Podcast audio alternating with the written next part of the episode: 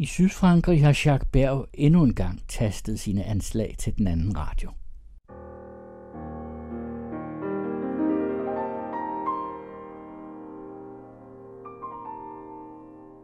Anslag midt i en coronatid. I den sanitære indespærings Frankrig er det stadig på telefonen, at forfatteren og journalisten Jacques Berg læser egne tekster om verdens gang set fra Lyberon i Sydfrankrig, hvor han har boet i årtier. I denne uge er det historier, udfald og meninger fra Notesbogen 2015 til 2017.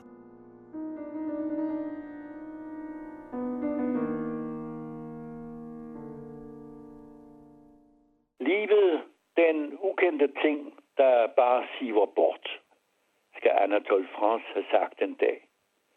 For vor tids unge vil den form for erfaring snarere være en billet til et tog, der er kørt. Billet, skriger man bag mig. Ingen har billetter mere.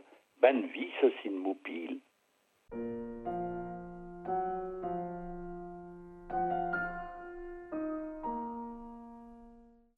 Det franske forfatningsråd har besluttet at udsætte præsidentvalget. Datoerne for valget, langt det vigtigste det franske system, er endnu ikke fastlagt.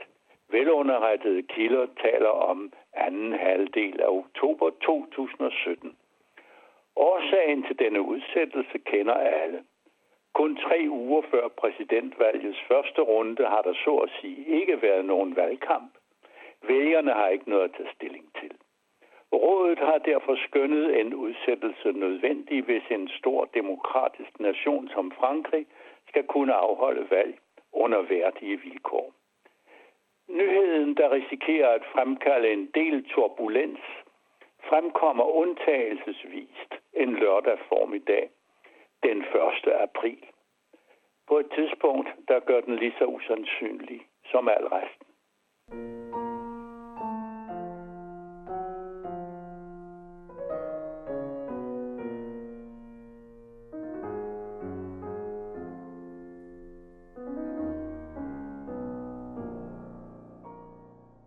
Præster har en vis øvelse i at holde lykønskningstaler ved deres sovnebørns sølvbryllup.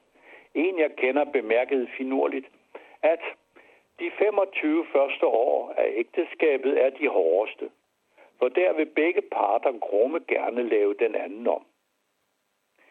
Senere bliver parlivet nemmere, fordi begge parter meget realistisk opgiver tanken om at forandre manden eller konen. Samme præst forsøgte selv at lave sin kone om. Og det er langt ud over de første 25 år. De levede forresten lykkeligt sammen i over 50 år, og begge parter forblev til det sidste, hvad de var og altid havde været. I den forbindelse tænker jeg på et udtryk i en avis, at koldstarte et forhold. Vi er ved at vende tilbage til de arrangerede ægteskaber, fortæller artiklen, dog under den moderne form, hvor parterne selv forhandler sagen på plads, uden indgriben fra familien. Vor tids samliv begynder ganske ulidenskabeligt på nettet med en kold start. Det vil sige omtrent som det ender. Stilheden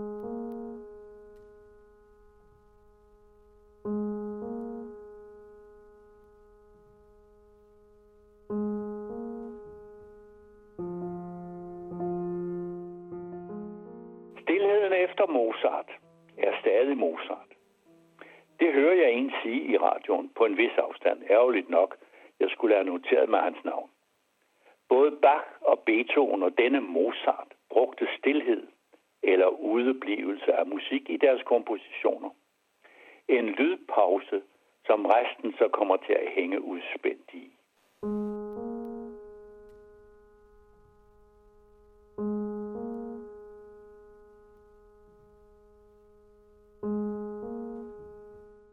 Den franske romanforfatter René Frigny beviser med sin bog Je me souviens de tous vos rêves, jeg husker alle jeres drømme, at man godt kan bo og være forfatter i den provençalske by Manosque, uden at hedde Giono.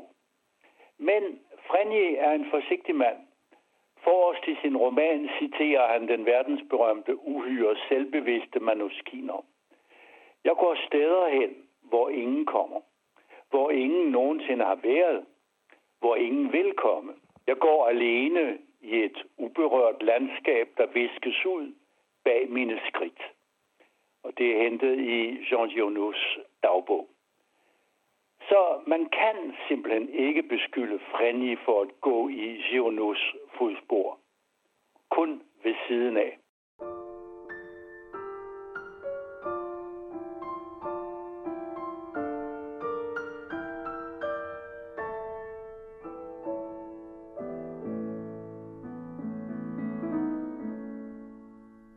Den præmarxistiske franske filosof Jean-Claude Michel betragter den økonomiske liberalisme og den frie sociale adfærd som to sider af samme sag.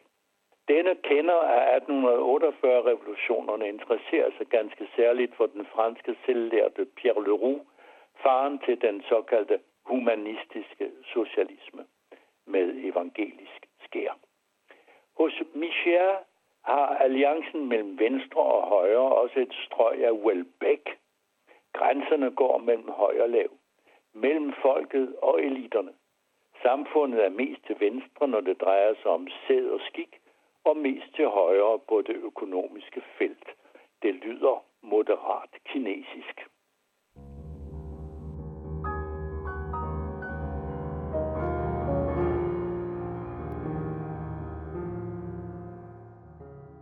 Briterne er fifige folk. De vil forhandle deres Brexit på plads og deres fremtidige forhold til EU samtidig. Som fortsat medlem vil de have adgang til alle interne informationer, de diplomatiske hemmeligheder, til unionens taktik og den skjulte uenigheder. De vil på den måde bevare en privilegeret post under de forventeligt langstrakte og indviklede forhandlinger. Men de 26 er slet ikke med på den. Først skilles man, og bagefter sætter parterne sig på hver side af forhandlingsbordet og diskuterer eks-medlemmet Storbritanniens forhold til et EU uden britter.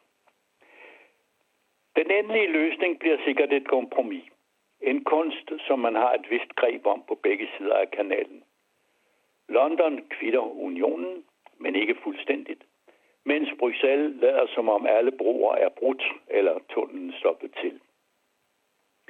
Med eller uden traktat vil den ene side altid have brug for den anden, og vice versa. Der er udsigt til et stort nummer på de to kanalkyster.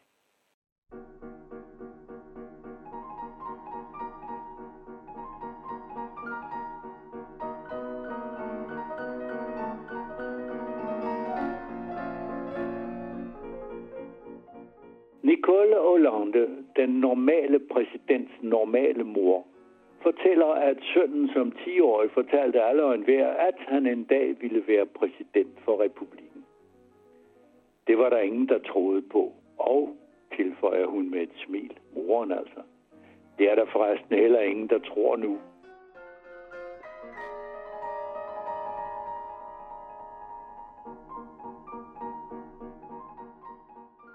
Da El Commandante døde, fik hans halvbror Raoul endelig hele magten. Øh, der var bare ikke ret meget tilbage at have den i. De tider, hvor Fidel kunne bilde Sartre og Simone de Beauvoir ind, at kubanerne dyrkede jordbær i ørkenen, var forbi. Revolutioner ikke alene sluger deres egne børn, de syner hen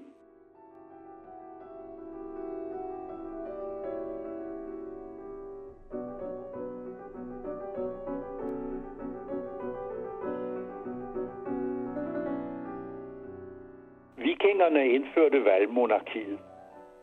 Kongen var primus inter pares, den første blandt ligemænd. Han sad en vis tid, hvorefter han blev en almindelig viking igen, og man valgte en ny konge. Det fornuftige system varede ikke længe. I vores dages konstitutionelle skandinaviske monarki arver man tronen som en anden valisisk prins. Kongen eller dronningen er stadig en primus eller prima men udelukkende i selskabslivet. Kun døden eller en frivillig afgang fra værvet gør en ende på karrieren som landets officielle topfigur. I Frankrig ville en valgkonge måske ikke være noget dårligt kompromis mellem konger, som man kapper hovedet af, og præsidenter, som republikken gør til småkonger.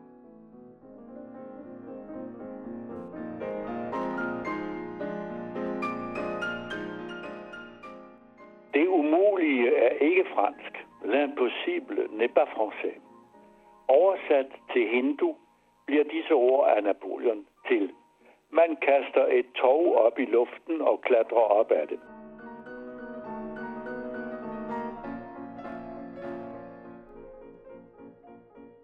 Det er påske. Torsdag vasker paven ligesom Kristus de fattige fødder. Fredag vakler han under det tunge trækors. Hans prædiken handler om vores morderiske tids rejsler. Han spiller sin rolle, det kan man nok sige.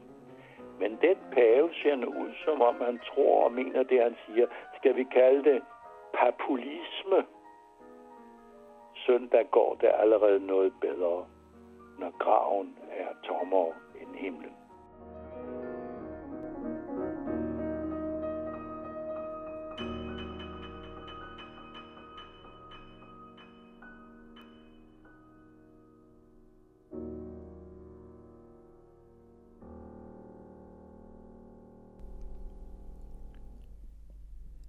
Musikken var uddrag af den sydfranske komponist Deodat de Severacs klaversuite Serdana, spillet af pianisten Jean-Joël Barbier.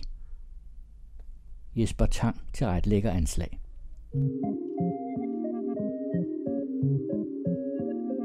Den anden radio. I dybden, i bredden, i højden. Public Service Radio om kultur og samfund.